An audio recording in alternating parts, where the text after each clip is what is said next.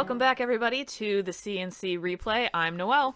I'm Corey, um, and I guess before we should get started, uh, congratulations to uh, Chris and Marielle who got married this past weekend. Um, They got so hitched on Saturday. They got hitched on Saturday. Uh, horrible timing during the prospect tournament, so that's I know. that's It pretty messed all of us up. that's pretty that's pretty messed up. But uh, no, we're we the wedding was very nice. Uh, it was very. I, I hate to use the word intimate, uh, uh, but like that's the that's the word that you would use um, to describe something like that. It was very sweet, very nice, um, and we all had a good time. Uh, other than me having to drive back to Indy afterwards for five hours. yeah. So What time did you get back home? uh, not as late as I was used to. Um, I think I got home like twelve fifty, maybe. Okay. Um, but I still left at I still left at eight o'clock. so Yeah. That was a that was a long drive. I do have a story about that as well. So, Good. um, but that we'll save that for later. But uh, Yeah. congratulations, Chris. Uh, love you very much. Hopefully, uh, Chris will be back on the pod at least uh, once. s- Sometimes he's gonna have to be back on the Yeah. on the He'll have to guest.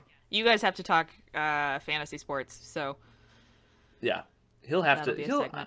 I, I'm still holding out hope that, uh, he'll be back sooner than later. So, me too. um, That was also the first time we were all in a room, like our friend group, in eh, forever. years, probably a good four years. All like you're talking about all of us. I'm talking about all done. of us at the Yeah, exact it same was- time. It was probably a good four years. Yeah. Which is crazy. That's wild. No, no, no, no, no. There was we did Christmas at my house two years ago. That was two years ago. Felt like four years ago. Yeah, yeah, Holy cow! Oh my! yeah. Oh Anyways. my goodness! Anyways, so yeah, congratulations to the two of them. I dropped something on the floor. That's okay. Um, but uh, very nice wedding. Happy to be part of it. Very cool. Um, but back to the more important things, other than holy matrimony. Uh, Detroit sports, which is our most important thing that we ever talk about on this podcast, and nothing else. yes. Just kidding. Um, I guess we have to start with the Lions because they're. It's so unfortunate that this town is a football town. Like, because we, we, we like to think, oh, it's hockey town, uh, Tigers baseball, like, captivates uh, people more than anybody else when they're in the postseason, or Detroit basketball, the bad boys. No, it's Lions football. And it's really unfortunate that that's the case because of the product that is consistently on the field every single season. It doesn't change. It's the same thing repackaged into something new, and all it is is is despair. I mean Yep. that's that's an exaggeration, but um, we have to we have to take this partially, uh, and we have to focus on the Monday night performance, which the the Lions playing on Monday Night Football is rare. So like it it felt different. So like it, Mm-hmm. Yes. it like it felt like this. I don't want to say playoff atmosphere, but it felt like this It was a little This more game- hype. more hype. This game was more significant. They win this game, then you know you can begin to build off of that thing. Uh, which honestly, it, it led up to the hype. They they pulled out a new uniform combination um, to kind of build that excitement. They've never done what white on white before. I don't think that's ever happened. Um, and honestly, it looked pretty sharp. I'm, I liked not- it. I, I think it, it looked pretty cool. Uh, and I hope they do it again uh, sometime. Maybe I don't think they'll do it Thanksgiving. They always do like the throwback, like really boring but also really kind of cool. Uh, just like silver pants, blue jersey, silver helmet, and that's it. I I like it. Um, Well, because you're an old soul when it comes to that kind of oh, stuff. I'm no okay. Cut me cut me some slack. I'm not an old soul. I'm wearing this hat right now. It's the old English D with like a star that's also mountains on the point. Like this that, that my father would hate this hat. Um, Okay, I okay. No, well, we won't get into that. Continue. That's, that's beside the point. Um, so that was a cool piece, and then they they came out and they played some really competent football. They established the run, which is something they never ever do. And they have two pretty competent running backs to do so. One, it was kind of a revenge game type for Jamaal Williams, so I understand that. Uh, and Swift has, I mean, I, they're not using him as much, and uh, I think people are mad about that. But I think they're doing that to protect him because he's he can get. He's got some injury scares. I think uh, last year um, there was some concern that he was uh, going through the same injury process as former Lions running back Jahvid Best. Um, concussions, headaches, the the the Chris Pronger like end all mm-hmm. be all like stuff like can't be in a room with whatever. It was very early on stages of that, but like still like a cause for concern. So I think that's what they're trying to do. Um, so if we get mad about them splitting carries, it's because they're trying to protect this player and keep him um, keep him productive for a long time in this league. So I'm not too concerned with that, but I did really like that they established the run. And uh, Brian Griese was uh, one of the the color commentators for Monday Night Football. He was saying, um, kind of complaining how the Lions weren't taking deep shots down the field, um, which I would have to disagree. And this is this is going to sound so terrible because it's going to be like, oh, this kid knows nothing. Oh no. I, I'm embarrassed to say this. Go for it. Do it. How you win in the Madden video game is establishing the run. Corey. And doing and doing short 10 yard passes. Okay. Because they are they are low uh, risk passes. hmm And you need to establish the run in order to develop like a, a deeper passing game.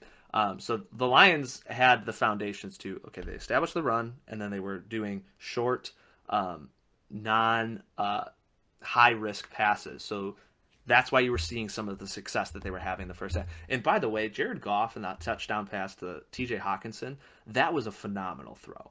It was. That might. He, no, I watched that game and he had been throwing. He wasn't throwing far by you know NFL quarterback standards, but he was throwing far for Jared Goff, which mm-hmm. I appreciated. Yeah, I felt I, like he was actually looking for runners and trusting them to an extent. Mm-hmm.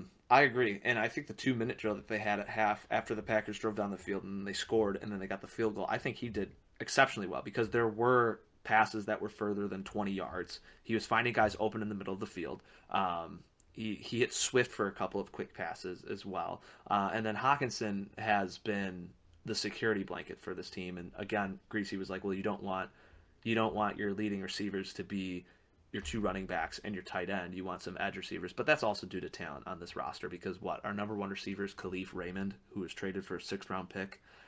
Yeah.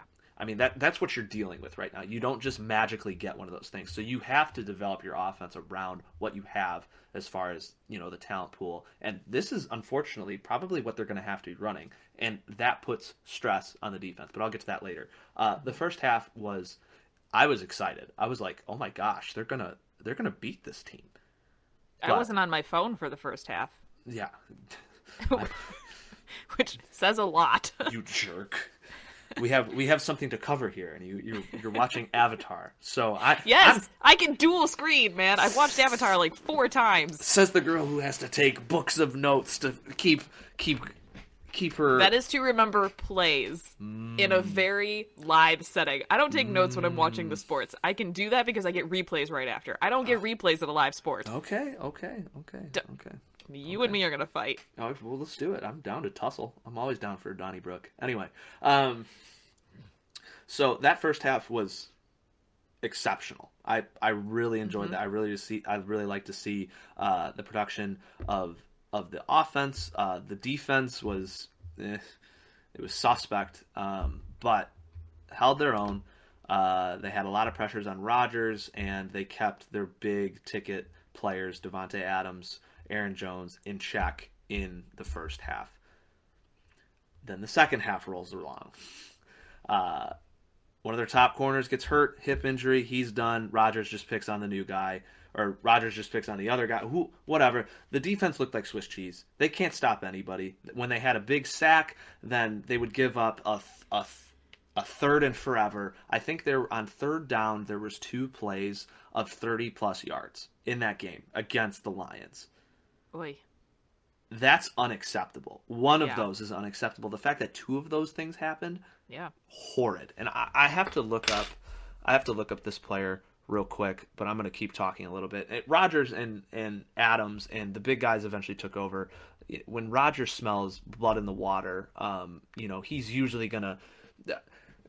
Griese or no, who was it? Who was it that said? Uh, I switched over to the Manning broadcast. So on every Monday night, uh, not every Monday night, but for the past two Monday nights, uh, Eli and Peyton Manning have been doing uh, the like just been commentating uh, the Monday night game. Um, Which sounds like a great time. I've it, seen like clips and stuff, and they seem like a lot of fun. It was so much fun. Side note: They had Pat McAfee. Do you know who that is? No. So he's a he's like a boisterous like former NFL punter, and he's okay. just like he he does his own he has his own like podcast. He's he's really funny. He like asks like the football like not like just like the you know the typical uh like like media friendly questions. No, he like gets into the nitty gritty. Mm-hmm. He wants to know like the weird stories. He told like weird stories about Peyton Manning. Like he was like he was at some casino in Indianapolis and Peyton Manning told him to bet on his number but in black and it hit and he made like a bunch of money that night.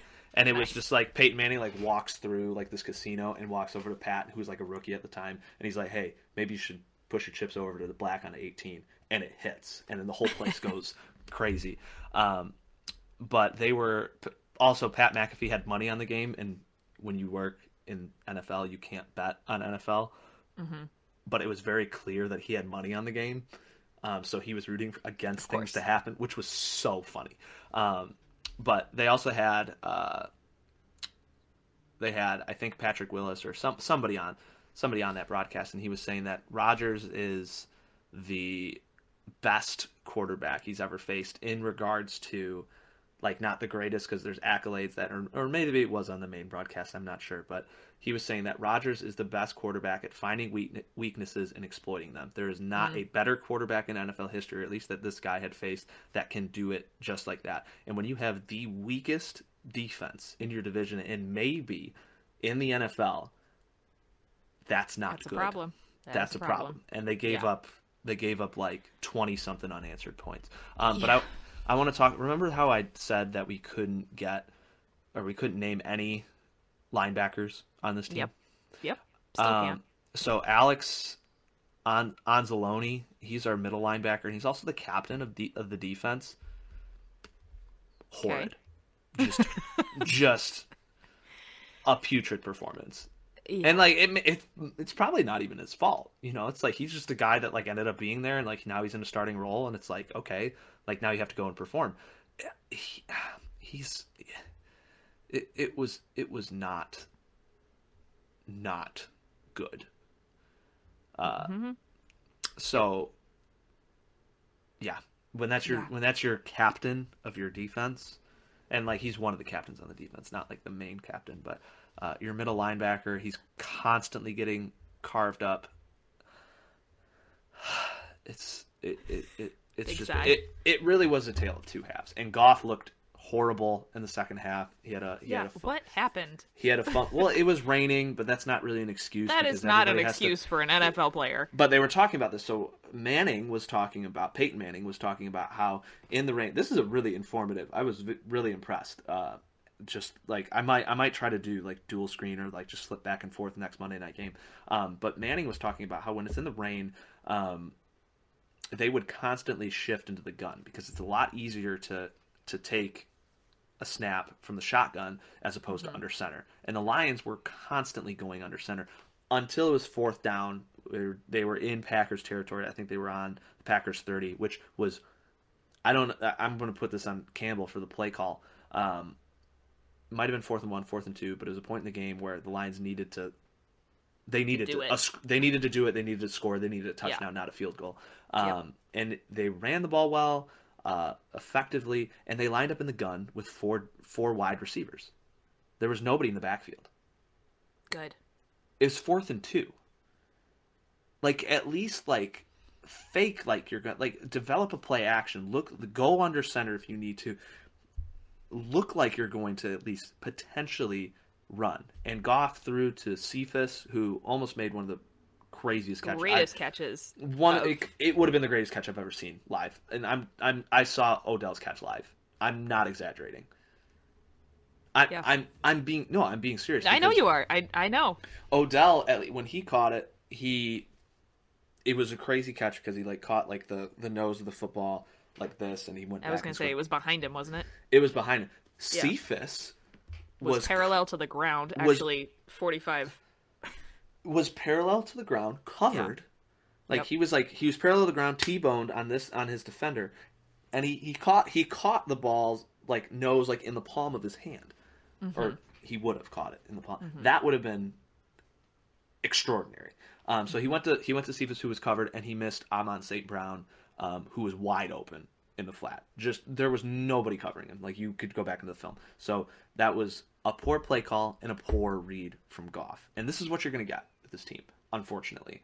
Um, You're going to see, um, like you saw against the 49ers, some fight. You're going to see, like you saw in the first half against the Packers, you're going to see, like, wow, this is a competent football team, but they're not going to be able to put the whole thing together. And that's what's going to be frustrating. So, like, Campbell, I, I tried to listen to him after because I'm really interested in what he has to say and how he's handling being a coach uh, in, in his, fir- his first year head coach. Um, he was he's you know he said oh, I was encouraged by uh, King who's or I can't remember his name I'm looking at the depth chart right now. Um, I was encouraged by uh, uh, is it Parker AJ Parker um, who stepped in for um, or maybe it was maybe it was Jacobs it was Jacobs so Ifiatu Melia Meliafonwu was their corner. Yes, I, I'm I totally butchered that, but he was the guy who got hurt, and he's a rookie. Um, so they had another rookie come in, and he did okay. So he was like, "Oh, I was really impressed with him. I was really impressed with how Swift ran. I was really impressed." But we didn't get it done. This wasn't. We can't. It, it was a mixture of like, "Oh, I was really happy about these things, but didn't get it done. We got to do better." Now that's kind of the same thing we've been hearing for years. Yeah. So it's week two, first year. But at the same time, in his defense, like, what do you say? Like, what? Yeah, what are you supposed to? what say? do you what do you say? Right? You you have to give coach speak because reporters need an answer, and you can't just be like, "Nah, I'm not going to comment on that." But also, you can't say like, "Yeah, my guys sucked." They're going to be running for hours on next practice. Like, you can't Yeah, you can't do that. You know, you have to say something, and unfortunately, that's where the coach speak comes in. Yeah. So, like in his defense, he had to say something, but also, it wasn't great. I I will say I I do genuinely think the players like Dan Campbell, and we've been saying that since training camp opened. yeah. Um, and I don't know if that's just because I'm paying attention to the lines a little bit more. Um, but this is like the first game that I've actually been able to sit down and watch um, in a period of time. Um, but even when the, the game was kind of falling apart, they didn't give up.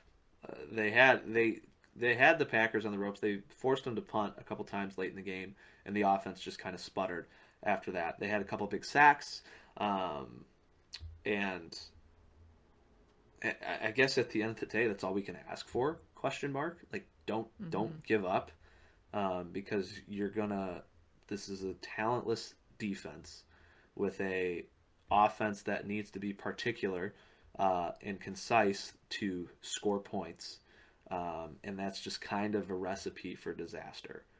You know, you can't rely on any talent because you don't really have a whole lot of talent. Um, Yeah. So you have to rely on schemes, you have to rely on coaching, and we're not really sure how strong this coaching is because uh, Campbell is a new coach, and then a lot of these guys were picked off uh, from head coaching jobs that were fired, or our defensive coordinator, who was a defensive backs coach. This is his first go around in the NFL as well.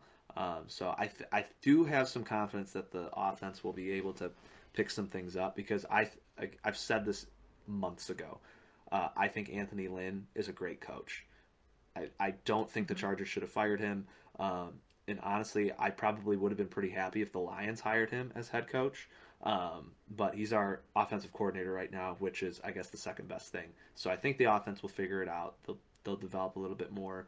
Um, and we have some receivers, young receivers that are working really hard. I'm keep your eye on St. Brown. Um, he works really hard, um, but I think he also does have some some pretty good talent. I love Quintez Cephus. He had a couple big catches today. He could develop into your number one guy, and Kalif Raymond's a wild card. I don't think he's bad, but I don't necessarily think he's going to be a game breaker either. But that's this is what you're having to work for, and your running game is probably your strongest part of your offense, which is something we talked about. Uh, Given the uh, given the offensive line, which Penei Sewell, I just saw a stat today. He hasn't given up a sack at left tackle since 2018 at Oregon. Yeah. I think He's- I think we I think we hit it on that one.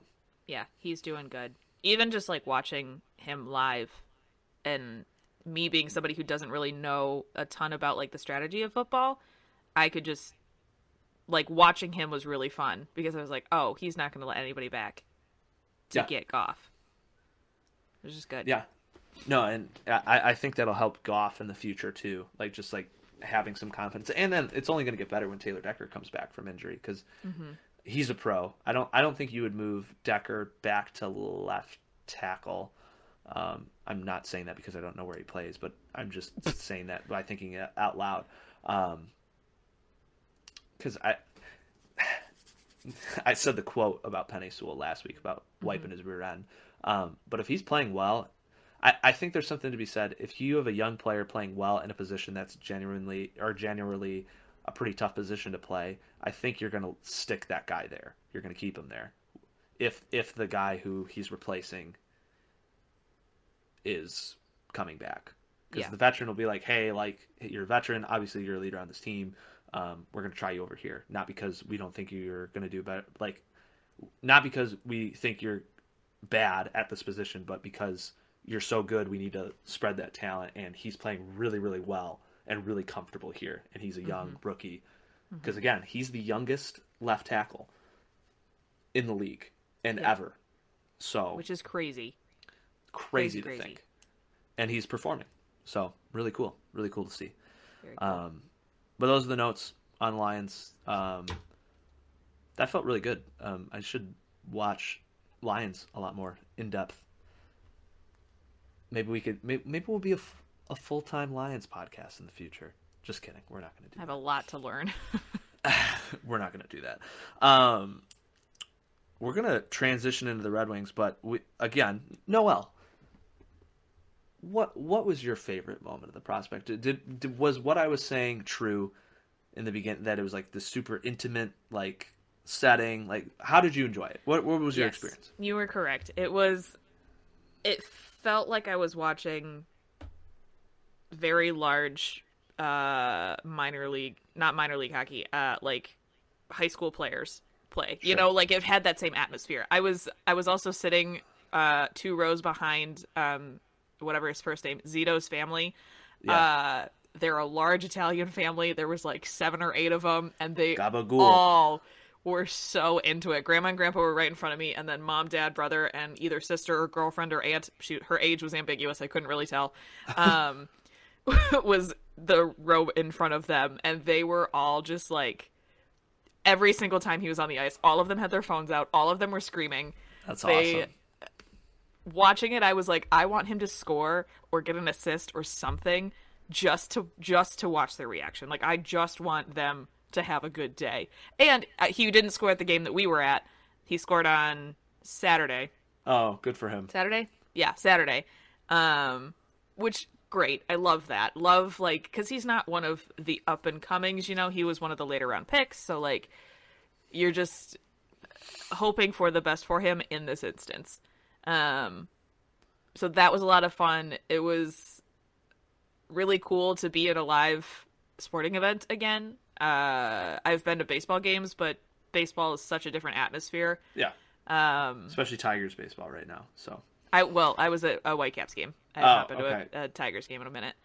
Um, but yeah, just like shoulder to shoulder with hockey fans who I know love the game and um, get really excited about that kind of stuff. It was it was a good time.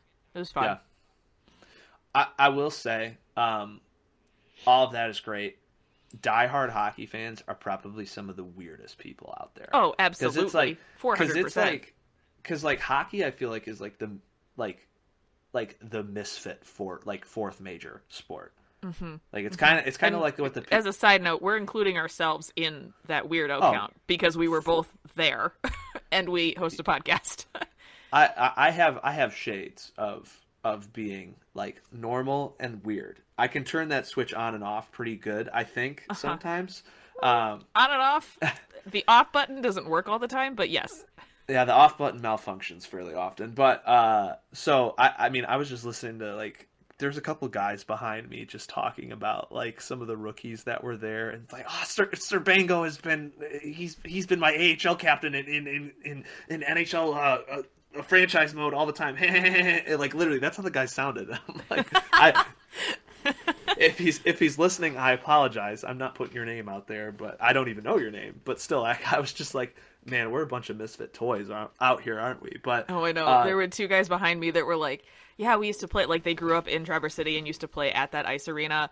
Um, he was just chatting about like how much it's changed because apparently he moved away and like came back for the tournament and was sitting with yeah. friends he hadn't seen in years and just talking about wow do you remember like this thing and like i can't believe that i'm you know back here and i'm you know just playing beer league like he was just just chatting sure. about being in that atmosphere and like how cool it is to watch the prospects play on his home ice. Like I don't know, it's yeah. just it's just a fun, just a fun place to be. But yeah, they're weirdos, just that's, a bunch of wackos. That's that's the exact vibe, and again talked about this in the past that the NHL is trying to capture with uh, Kraft Hockeyville, with creating mm-hmm. that like. Mm-hmm.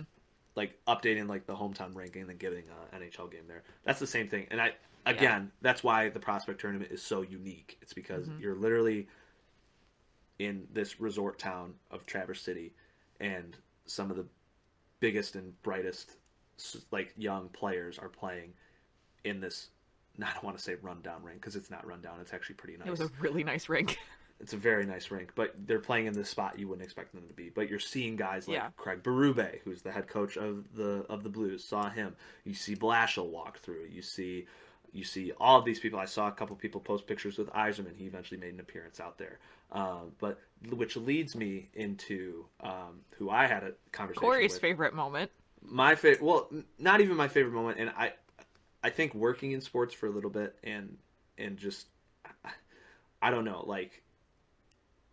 I've learned how to act around famous people. I guess like because it's famous like, air quotes famous Detroit famous is a different Detroit thing than famous. famous. Now, that being said, if Justin Verlander walked into my house or right now, I'd probably be like, oh, "OMG, you're Justin Verlander!" Like that's like that's like the pinnacle. You would I don't, scream. I don't know like, how you would actually yell. Right. Like loud. I don't. Well, because it's like that's like Justin Verlander is practically the reason I fell in love with sports. In the I was gonna say he's your hero, so like it makes sense. Right. Besides the point. Um, but when I worked for the Tigers, Kirk Gibson would walk through like the office, and I'm like, oh, that's that's Kirk Gibson, and like I just I was working, so it's like I had to like do that. So um, Ken Kal, who he's the he's the radio play by play for the Detroit Red Wings, he was just uh, he was just in the arena. Literally, he was buying two hot dogs. Uh, and Jathan and I are talking about like jerseys and jersey brokering. Jathan, your brother-in-law. My brother-in-law, that's his name. Don't ask me why. Um, I I had brokered jerseys uh, for people on Reddit long story the place had a bunch of these like special like made in Canada jerseys that you can't get in the public. So I brokered for them, and I eventually got one for myself. So the whole we were talking about like, okay, how are we going to do this? He bought two jerseys. I'm stripping them, putting Vrana on the back, and hopefully we're going to sell them for a profit. But that's what we're talking about. And I'm like, oh, that's Ken Kal, and he must have heard me, and he looked over, and I'm like, what's going on, Ken? And he's like, oh, not so much. He did like small talk, and then we're just talking, like having a conversation, and then he comes over to us, finishes his hot dogs, and we talk for like 30 minutes. And it's like we're just we're just standing there, like it's we're just three dudes, you know, talking in shop. like a uh, a kids rink hallway, basically.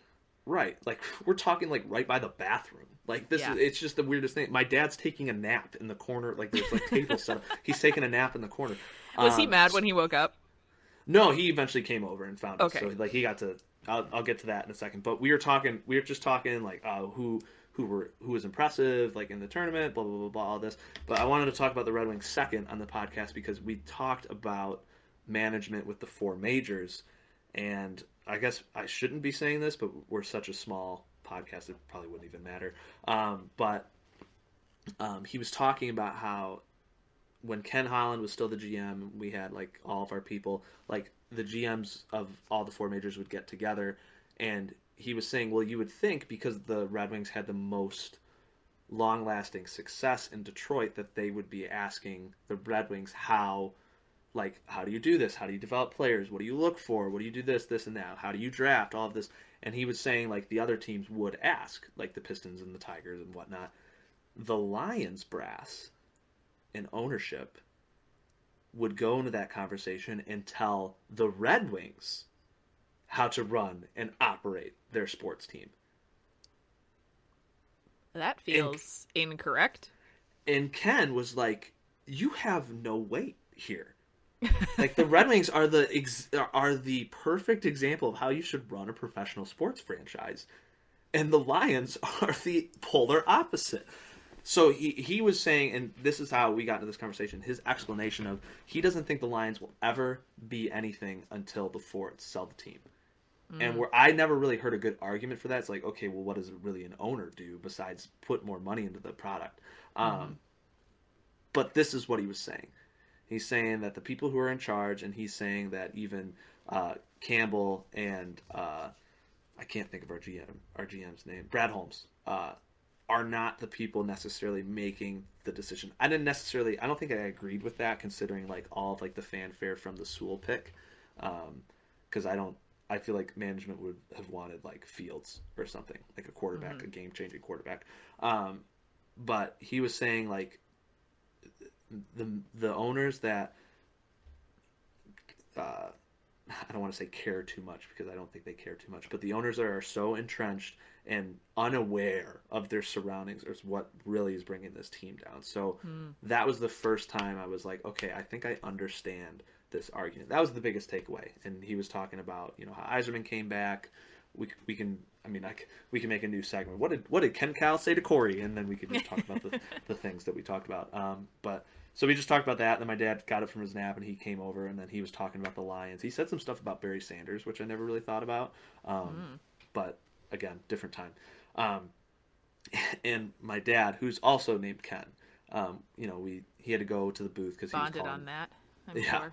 No, like they shook hands, and he's like, Ken Kal's like Ken, and my dad's like Ken, and Ken was like Ken, and, and my dad's like Ken. So it was like this really funny, awkward like thing. So like they, they're both named Ken, and so he he got that. Um, Cute. But so that that was my experience with Ken. That was the biggest takeaway. It was like, man, this is why the Lions franchise has sucked for so long. It's because the people who are in charge do not understand. yeah. Yeah. That's confirmed. That is that is some hot take from you're not getting this information from anybody ever on any media outlet. You're getting this from the CNC replay. I want you all to remember that when you hit subscribe. You're going to get the some 10 of you listening. You're going to get some insider information from your boys Corey, Chris and your girl Noel. So remember that. But back to the discussion at hand. Prospect tournament. What'd you think? Couple takeaways, and then we, I think we got to keep moving. A uh, couple takeaways. Um, I'm really excited for uh, Jonatan Berggren.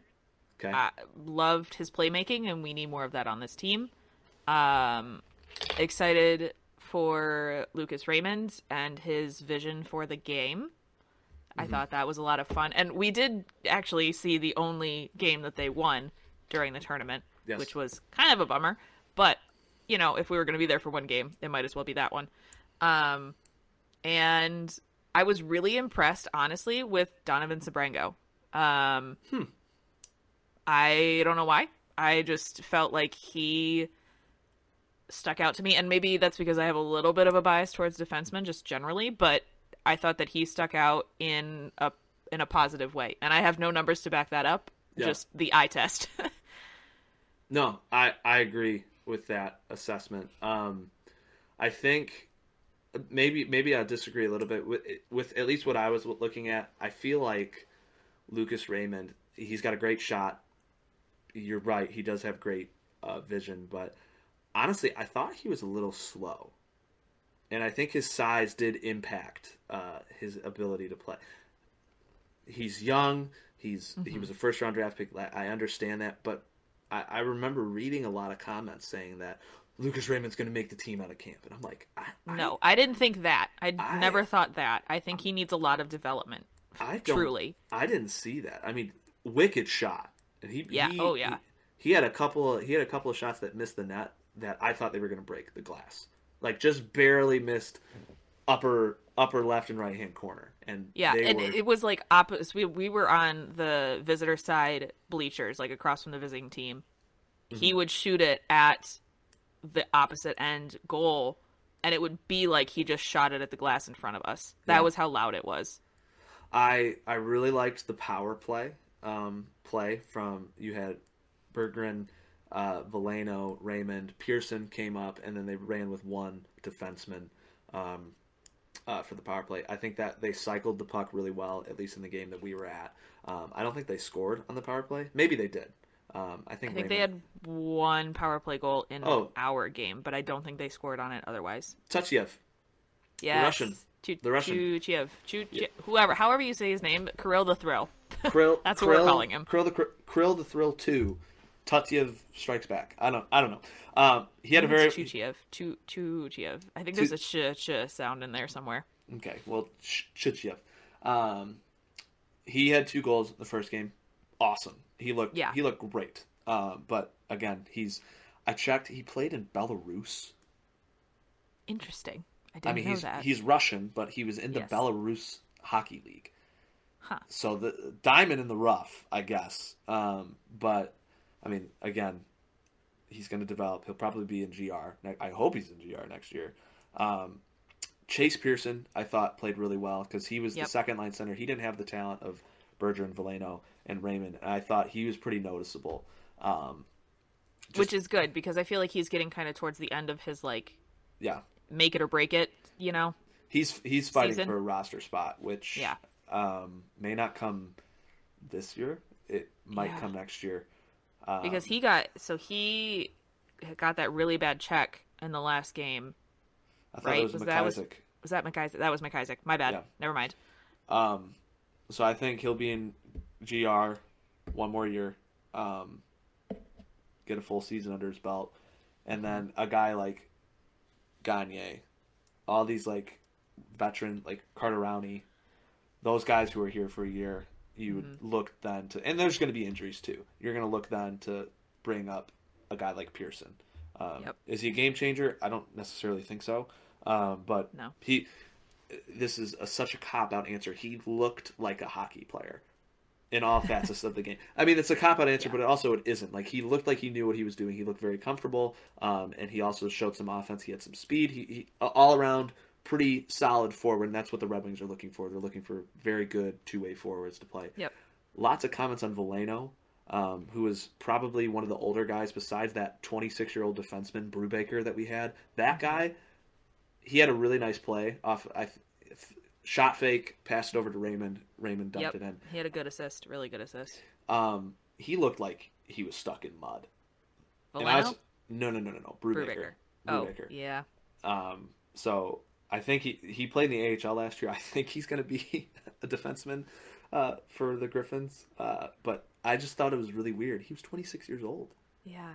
or I, 25. He's going to be 26 in December.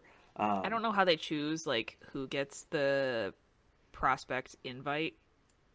Has he been in the system for a long time? I don't know how long he's been in the system. I think he played he played for uh, Winnipeg's AHL team last year. Oh, interesting. So Okay. Maybe he's just getting extra work. I, I don't know. Um, but those are the takeaways. Veleno looked. I didn't. I think I didn't see it in the first period, but like he just He looked. He didn't. he didn't look and I like guess he, the fact that we're tr- has struggling to find words kind of tells what. yeah he didn't look like he should have. He didn't He look looked- like the veteran on the ice. He looked like he should have been doing more. Yeah, absolutely should have been doing more. And I don't know if that's just uh, Joe Veleno's a slow developer, so I don't know if that's just him. But at this point, you want more from him, right? Yeah. Like you just you're hoping for more not even flash, just like production, just shots. which is weird because I thought he played pretty well in his ten games last year, or his Yeah. ten or nine games. I thought he I would played agree. pretty good. Um, but Yeah. in, in this turn, he just he didn't look like he didn't look like he he was your best player. Is that concerning? Sure, A little maybe. bit. I don't know. Um, but uh, he did score a goal first game, Mm-hmm. cleaned up, uh, snuck one in on short side. Uh, so that was cool. Um, but other than that, that Brattström character, the goalie, um, played Yep. out of his mind in the first game. Yeah, he. I was super impressed with him. I mean, he was making ridiculous saves. Yeah, I mean, he's a he's a fairly big guy. I think he's a little bit older as well. he's Maybe six six, and I don't know how old he was. I couldn't remember. I think he might have been born in '96. Maybe, maybe. I'm not sure. The oldest guy was born in '97. I do remember that because I always look. I'm like, how much older am I than all these people? No, Brattström was Brattström was born in '95. Was he? Yes, or no, Brubaker was born in '95. Are you sure? Yes, Now I have to go look. All right, hold on. I have the I have the pamphlet from downstairs, but I'm not going to look at it. Uh, Do do do. but yeah, uh, he played really well, and Ken Kal was also very impressed with him. That was the first thing that he said. He was like, "I." The biggest takeaway was the play of of the goalie. Um, so I don't know. Maybe that's your maybe that's your first call up when inevitably Nedeljkovic or Greiss go down with an injury. Lord forbid, but maybe yeah, really. maybe maybe that's maybe that's your guy. Um, so, but yeah, Brubaker cool. was born in '95. You were correct. I'm sorry. That's what I told you. Okay, attitude. I'm. I'll leave Uh, it don't don't backtrack on the attitude. You gave me attitude. Yeah, I did. Okay, Jeez. I did. I did. Okay, are you happy? Yes. All right. Uh, anyway. Uh, Anywho, Anywho. Good. Good. I encourage the Red Wings. They didn't play very great the games that we weren't there, uh, but the players that we were looking to play, looking for to play well, played well. Cossa, I don't think played very well. Uh, I don't from either. What I, from what I hear, but that's to be expected. Played in juniors, and now he's playing up against fellas who are older. Um, the youngest guy, I think that was T Bone on the Red Wings. There's a I guy think he was. T Bone. feel Cod. like I remember. What was oh that? Oh yeah, What was his name? What was his actual name? It- Cole Davis. Davis Cod, whose whose name on the roster was T Bone.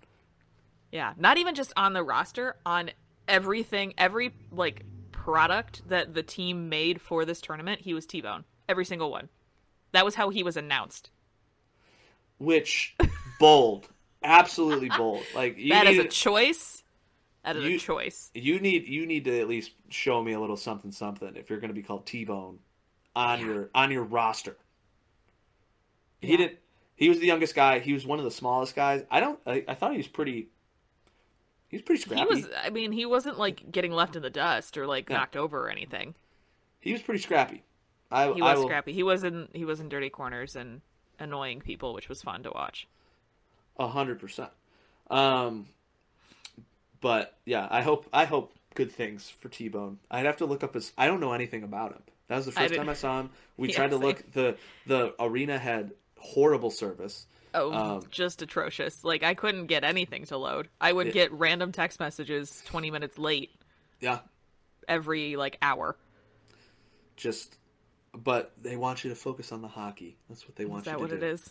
And that's Okay. and that is exactly what we did, Noel. Yes, we came is. there, we scouted, um, and we uh, we had our opinions developed.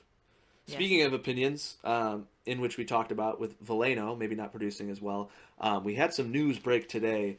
Uh, our good old friend Bobby Ryan. Was that today has- or was that yesterday? No, I think it was today. I saw it today. Okay.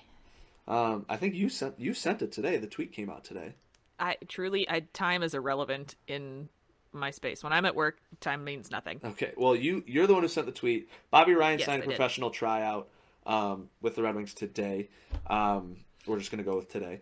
Uh, a lot of people were kind of shaking their heads, like, "Oh, well, where's he gonna play?" Blah blah blah. blah. Mm-hmm. So, a it's a professional tryout, so He's not getting a contract or anything. he's not gonna a As contract. Well, I mean, I guess he, his contract is for training camp, so he'll get some sort of compensation for that. Um, Yes, but I mean, like in terms of like the cap, we're not worried about him. Correct, correct. Um, so, two things.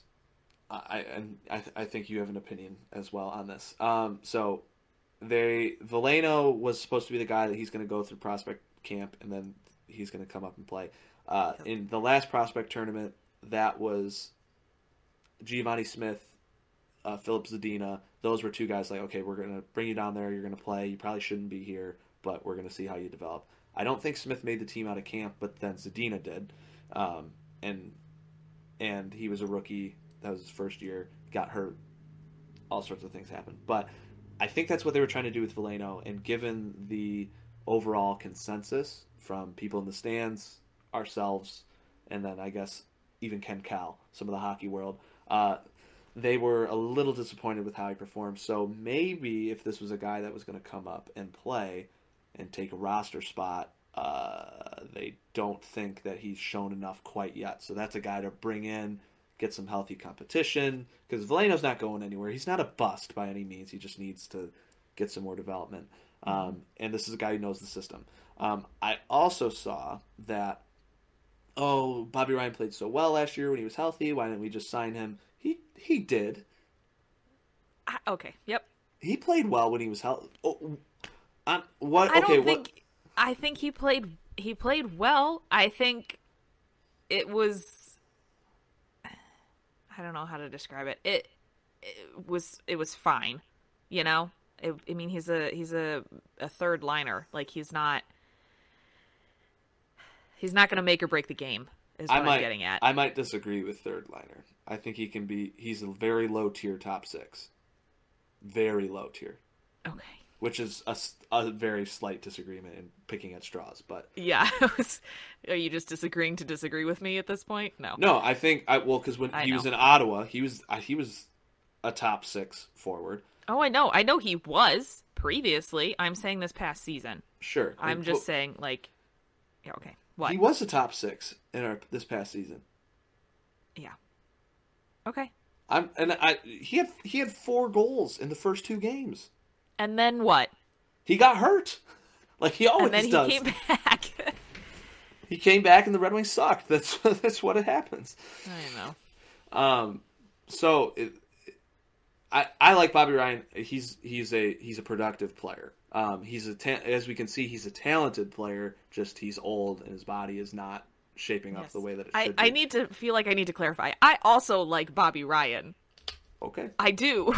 okay. I do like him. I was very excited when he signed, and I was excited when he did well in his first however many games. I just, I, I think my opinion stems more from. I think that there are younger guys that we can pull up, as opposed to giving an older veteran a spot. Sure, You know, like that's my camp. That's my camp I'm coming from. sure. And so this Bobby Ryan signing, I'm kind of side eyeing, going, uh, so, okay, bring Givani Smith up full time. You know, Yeah. like that's that's where my head's at. I think that's where a lot of people are sitting. Um, but it, it- again, we have to look at this professional tryout. I know, Um, I know. Like, you remember Jussi Jokinen? Yes, professional trial. He played all training camp, didn't make the team, and Yeah. I don't think he played in the NHL after that. So this could very well be one of those things. I don't necessarily think it will be, um, given injuries and stuff. Maybe they sign him on, and he's a guy press box warrior, um, and just goes through that. Um, but at the end of the day, he could go through training camp. We could cut him, send him on his way. But um, and then also somebody said, well, if nobody was competing to sign him, we're not going to sign him and compete with ourselves. So he's going to play. Um, if he plays well, we'll give him the league minimum. He might even make less than. He might be the lowest paid guy on the team if he if he makes the team. you think he'd make less than seven? I think Givani's getting like seven hundred and fifty. You think he's gonna make less than that? Maybe. Okay, So I that's don't know. take. That that's a I, it's a maybe. He might not even make the team. We might Well, just. yeah. be- No, I'm just- saying, but like just- hypothetically, if he did, you we're talking. would- We're talking five minutes on this podcast for a guy who's probably not even going to make a team. Yeah, well, per per usual. I mean, how long do we talk about Blake Griffin? Uh, fair. Um, so that that's they weren't necessarily happy with Veleno's development, so they're going to bring in another guy, push into training camp, and then because he'll be in Traverse City. So, uh oh, Noel's dying. She's coughing a ton, but uh, that's all I have to say about that. He's just he's going to be a guy, train camp warrior. He's going to push players, say, hey, if you're not with like with him saying he's not going to verbally say, "Hey, I'm going to hear like I'm here to like take your spot," but like Yzerman is putting him in there like, "Hey, like if you don't shape up, this guy's going to take your spot." Um, right, right. So, any other opinions on that, or no? You think you got those out? Nope. I think we're Okay. we're good. All right, we Moving have to. on to some hires, right? Yeah, we have to talk about the Pistons again. Not a whole lot. No. Um, Pistons preseason's coming up again. I'm, I maybe I should talk about Luka Garza one more time. Um, Just to get it out of your system. I'm gonna save it for next week. I'm gonna save Okay. it. Remind me to talk about Luka Garza next week because I I. I have I have some very strong opinions, um, and uh, a very interesting comparison as far as climb. Not necessarily player comparison, but how players can develop. So that's a sneak peek for next week. So Luka Garza, uh, development question mark. Um, but the Pistons made some hires. Um, they hired Dwane Casey got the full like full go to go and expand his coaching staff. Um, and to be completely honest, the both of us are not really sure what to think of these hires. Nope. I do have one opinion on one of these guys, um, but uh, the Pistons hired um, former Boston Celtics assistant Jerome Allen, former Pacers assistant, assistant Bill Bayno, and former Sacramento Kings assistant Rex Kalamian as assistants to this coaching staff. Going to be completely honest, I don't really know what that means. Um, I don't really know how N- NBA coaches, especially assistant coaches, are evaluated, considering this is a very player driven league. Um, but good for them that they're on the Pistons. Um, but I do like uh, that they're bringing in, um, maybe not the Kings, but I do like that they're bringing in guys. The Celtics know how to develop players. Uh, the Pacers, for and again probably a pretty similar situation that the Pistons are in. Um, they they don't really have a whole lot of superstar talent, but they're always a pretty pesky team to play with. So like that they're bringing in another perspective. I could I can't name you one thing about Rex Kalamian from the Kings. I don't really know why he's here because um, the Kings are not a great basketball franchise, but so on and so forth. Um, they also hired another assistant from the 76ers, Andrew Jones, the third, and he's going to focus on player development. Um, this is interesting, and I'm reading the Free Press article. Um, he was previously with the Oklahoma City Thunder um, for their player development um, and their and their G League affiliate. Um, I'd have to double check into that because Diallo, because we got him from Oklahoma, right? Maybe there's some a connection there. Yeah, maybe. I don't Uh, know. Well, no, just like because former player, maybe Right. Former No, I I understand what you're saying. Yeah. I don't know if you're right. Yeah. Um, I don't know if I'm right either, but I'm just judging this. Um, and then also the Sixers, who were one of the best teams in the East. Their whole thing was to trust the process, so they tried to figure out how to ways to develop players. Um, could not do it with Ben Simmons. That's a different discussion for a different time, and he's throwing a temper tantrum right now and not going to play for the 76ers anymore. Um, and maybe has the worst free throw percentage of anybody in the NBA in the playoffs, which was like 25%, and he's a point guard. Um, so that is Oh, unacceptable. um, but yeah, he's going to be the uh, player development coach, not to be confused with director of player development John Beeline, who is not a coach but simply a director. Um, so I'm assuming he will assist with that. But as far as that, that is all the Pistons news. Um, even in the article, it doesn't give a whole lot of information other than where these guys were from. And it has the most on Andrew Jones. He was a former Penn State. Um, he was a former uh, Penn State player um, and and and left the school as their 12th leading rebounder in school history. So congratulations, Coach Jones. Welcome to Good to him. Detroit. Good good job to him. I words. Lastly, I think unless you have any other opinions on the No, I have no more opinions. Okay, I'm ex- I'm genuinely excited for Pistons basketball. I think that's going to be a lot of fun this year. There were rumors of so John Wall from the Rockets. Um, this was a couple weeks ago. Um, he's they're trying to trade him because the Rockets are a horrible team um, after Harden left, um, and the Pistons were one of the teams that were interested in bringing on John Wall. So Okay. John Wall again. The closest the Pistons would have to a superstar right now would be John Wall. if he were on the team. Now, Cade Cunningham, he's a rookie. You don't want to. Cade Cunningham is superstar potential, but he's a rookie. He's not. You don't want to. Yeah, you don't want to put that label on him yet. You can't put that label on him quite yet. Uh, I you could say uh, Jerami Grant, um, but also don't want to put that label on him yet. He's a very good player and a player that's going to be a cornerstone to this franchise for at least the next few years. Um, so I don't know. Kick the tires. See what see what you get. You have a ton of second round draft picks. You got four from uh, uh, the Nets for that uh, DeAndre Jordan deal. So Yep. Use figure him. out what you're going to do with those. I don't know. Um, so keep your eye on that. Look at some John Wall news. Um, lastly, favorite part of the show, our beloved baseball cats. Um, had a little treat today because they had to move up the game because of weather. which Um, Brecken was mad about. which Brecken was she mad had about. tickets, and her friend was coming into sh- from Chicago to watch the White Sox because he's a fan. Mm-hmm. Couldn't come in because he had to work. So Tough, really sad. Um, because there was like four people at the park today. Um, yes, watched- uh, her brother ended up going with her, and he actually moved behind home plate because he could. That's awesome.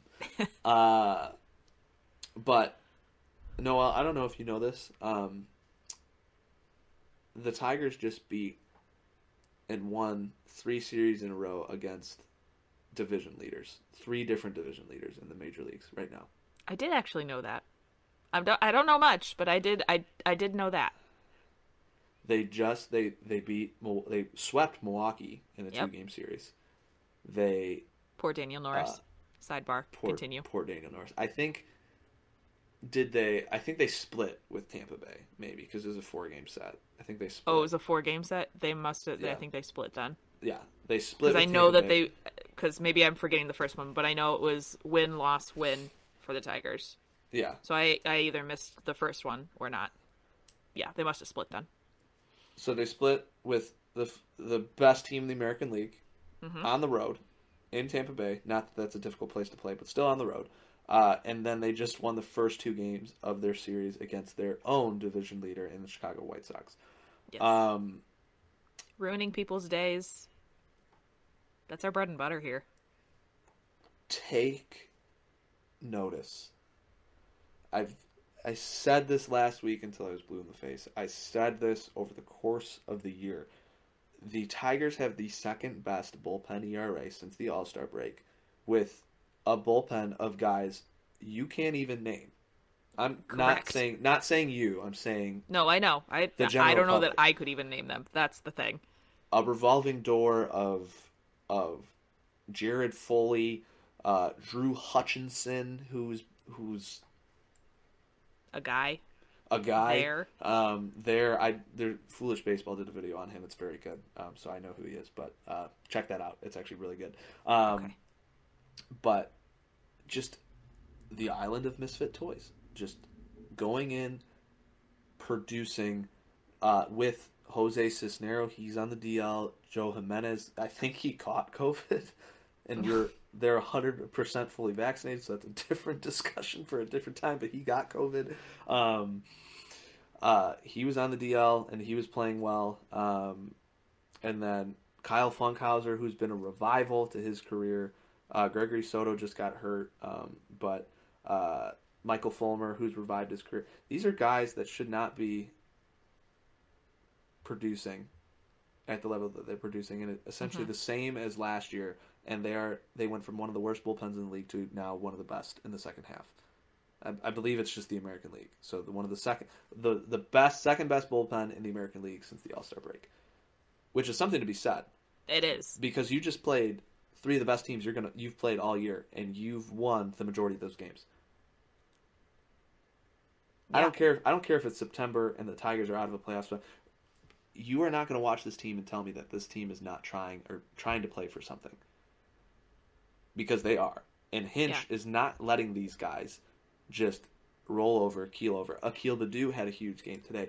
Victor Reyes was four for four today and ended up driving in the uh, the ga- the two game winning runs today. He was four for four. Daz Cameron, who we were kind of writing off a little bit, he was three for three today. and we talked about last week about competition. Uh, Niko Goodrum has been up and down, but he had a couple big hits today. Um, these are guys that are seeing the the roster shape up right now, and they're like, "Holy cow, we're gonna get left behind if we don't if we don't perform at the top of our." I mean, baseball is a very streak. It, it, doesn't exactly work like that, um, but they're Victor Reyes is playing like a a man possessed. He's playing like a guy who wants a roster spot next year. Niko Goodrum sees the writing on the wall. He's seeing, okay, Tigers are going to sign a shortstop. I want to be a part of this team. Harold Castro just quietly hits all the time. Uh, he does. Every time I see a tweet, I'm like, oh, he he got a home run again. hitting he Harold. hit another one. How many? How many is that now? Hitting uh, Harold yeah. Castro. Um, uh, Candelario is still producing. He didn't even he didn't even play yesterday, and the Tigers still won. Um, or no, he didn't even play today, and the Tigers still won. Or no, Correct. no, it was the I don't I don't know what it was, but one of these games he didn't play. He's playing well. Still leads the major leagues in doubles. Um, these are guys that are hungry, all of them, from top to bottom.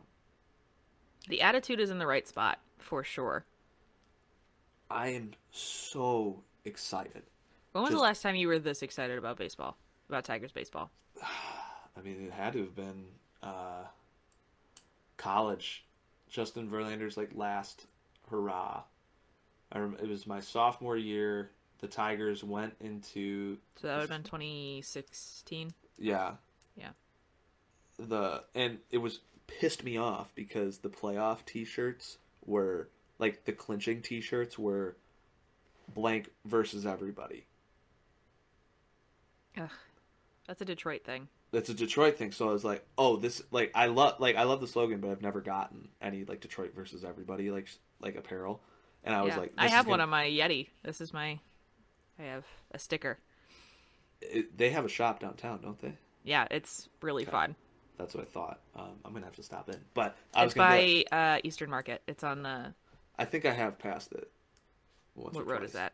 Uh, fudge. I can't remember what road, but it's we'll there. You'll it see it. It's easy. Uh, um, but I was like, oh, this is gonna be great. Like this is gonna be my first Detroit versus everybody, and it's gonna be like MLB like sponsored like playoff yeah. apparel. But then they won the first game, they lost the second game, and then Verlander had to.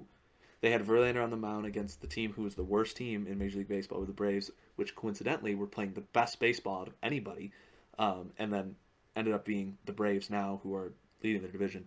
Um, uh, Verlander pitched seven or eight innings, gave up one run. Tigers lost one to nothing, and that was yeah. their season. That I was hurts. very, I was, I was so excited. I was so excited, and but now looking to next year, I, I, I, I would have to watch. I obviously watch a lot of Tigers baseball. I don't necessarily watch a whole lot of other baseball. I would have to watch other teams because I, I don't think any team is playing with the same drive that the Tigers are playing with right now. I mean, look at the Padres, right? The, the Padres have four more wins than the Tigers right now. They probably have one of the most talented rosters, top to bottom. How do they only have four more wins than the Detroit Tigers right now? Detroit hustles harder. Detroit not hustles. to pull out I mean, another. I mean, not to pull but, out another slogan. Slogan. Slogans. That's whoa. That's the that's the you're getting productions out of 31 year old Wily Peralta. Yeah. Who the heck is Wily Peralta? I mean, he's pitched really well, but he's 31 years old. He should not be pitching the way that he's pitching. Fetter, Hinch, they're bringing the absolute best out of all of these guys. And the Tigers mm-hmm. are going to have a real big problem once they sign two premier free agent bats on this offseason because you're not going to be able to cut any of these guys. Nah, maybe not any of these guys. Goodrum's going to be the odd man out. Yeah. Um, but I don't want to get rid of Victor Reyes mm-hmm. at all. That guy, that guy, he he had he stole third because nobody was covering. Like he had a complete heads up play. Akil Baddoo hinted at bunting, and uh, Chicago's third baseman played up, and he wasn't covering the bag, so Reyes just stole third. You already did exactly what you were trying to do with the bunt, and you did it on the fake bunt. Yep. Uh, Reyes didn't score because uh, reasons. It wasn't necessarily his fault, but right. Um, I, I, all I'm saying is that the guys who are at the bottom of the roster are playing exceptional right now, and if they can play exceptional next year, when there's a little bit more talent on this team, watch out. This is this is what makes a team like the Rays so special. They have great coaching, great development, and they don't quit at Yeah. all. And the Rays have one of the lowest payrolls in baseball. I would love to be like a fly on the wall for one of AJ Hinch's locker room speeches. Yeah, I would Just too. to see just to hear what he's saying to the guys that's making them buy in this this hard, you know? Yeah. I think I that would would be a really interesting conversation. I would too. I th- I think I I saw it was like a quote from Derek Holland, uh, a a guy again who shouldn't be any good, but he's had a very good second half. Um, apparently, one of the thing when he was trying to sign guys and he was in the signing process in the off season, he was using a bunch of explicits, um, but saying if you don't want to win a World Series, don't effing sign here. And it's like, okay, that's pretty ballsy to say for the Detroit Tigers who finished last in their division the past like four years. Yeah. Um, but they're third in their division. They might be in second now, and they are a team that I, I would imagine that no team who is struggling to find a playoff spot would want to play right now. Go ask Toronto. They're probably kicking themselves right now that they lost a, a series against the Tigers because their last Yeah. time I checked, they were only a half game up above the Yankees in the second wild card. And Toronto is playing the best baseball in major leagues right now. And the Tigers, in the midst of that, beat them in a series. They haven't lost. They've they've I think they've won twenty of twenty one series. The one series loss was against the Tigers. You think they're kicking themselves if they if they don't if they miss the playoffs? You think they're going to kick themselves about the one game they needed to win mm-hmm. against the Tigers to win that series? Yeah, I think so. It it it seems so insignificant, but I'm telling you, it's it's it's playing such a bigger role in the grand scheme of Major League Baseball that the Tigers are playing the way that they're playing right now. Yeah. I would agree. All right, anything else? No, I'm just I guess I can't wait till uh, March of next year. Yeah. It's going to be it'll be a interesting season at the very be- least. It's going to be a long off season for me, especially Yes. when Verlander signs and comes back. Yes. But hockey starts in a month, so Hockey does start in a month. Does it? When does? When's the? When's opening night? I have no idea. I just saw like 20 some days uh, earlier today. Okay. So, alrighty. That is all from us. Thank you so much, everybody, for listening. Um, please hit that subscribe button. Give us five stars wherever you're listening. Um, you can follow us on social social media uh, at the. CNC Sports Pod on both Instagram and Twitter. Um, we'd love to hear from you and um, get some opinions about the stuff that we've said. Feel free to follow either one of us um, on those socials, and we will see you next week. Deuces. Hey, everybody, this is Noël. Thank you so much for listening to this episode of the CNC Replay. Please subscribe and rate us five stars as it really helps us out. And give us a follow on Instagram and Twitter at CNC Sports Pod. We'll see you next week.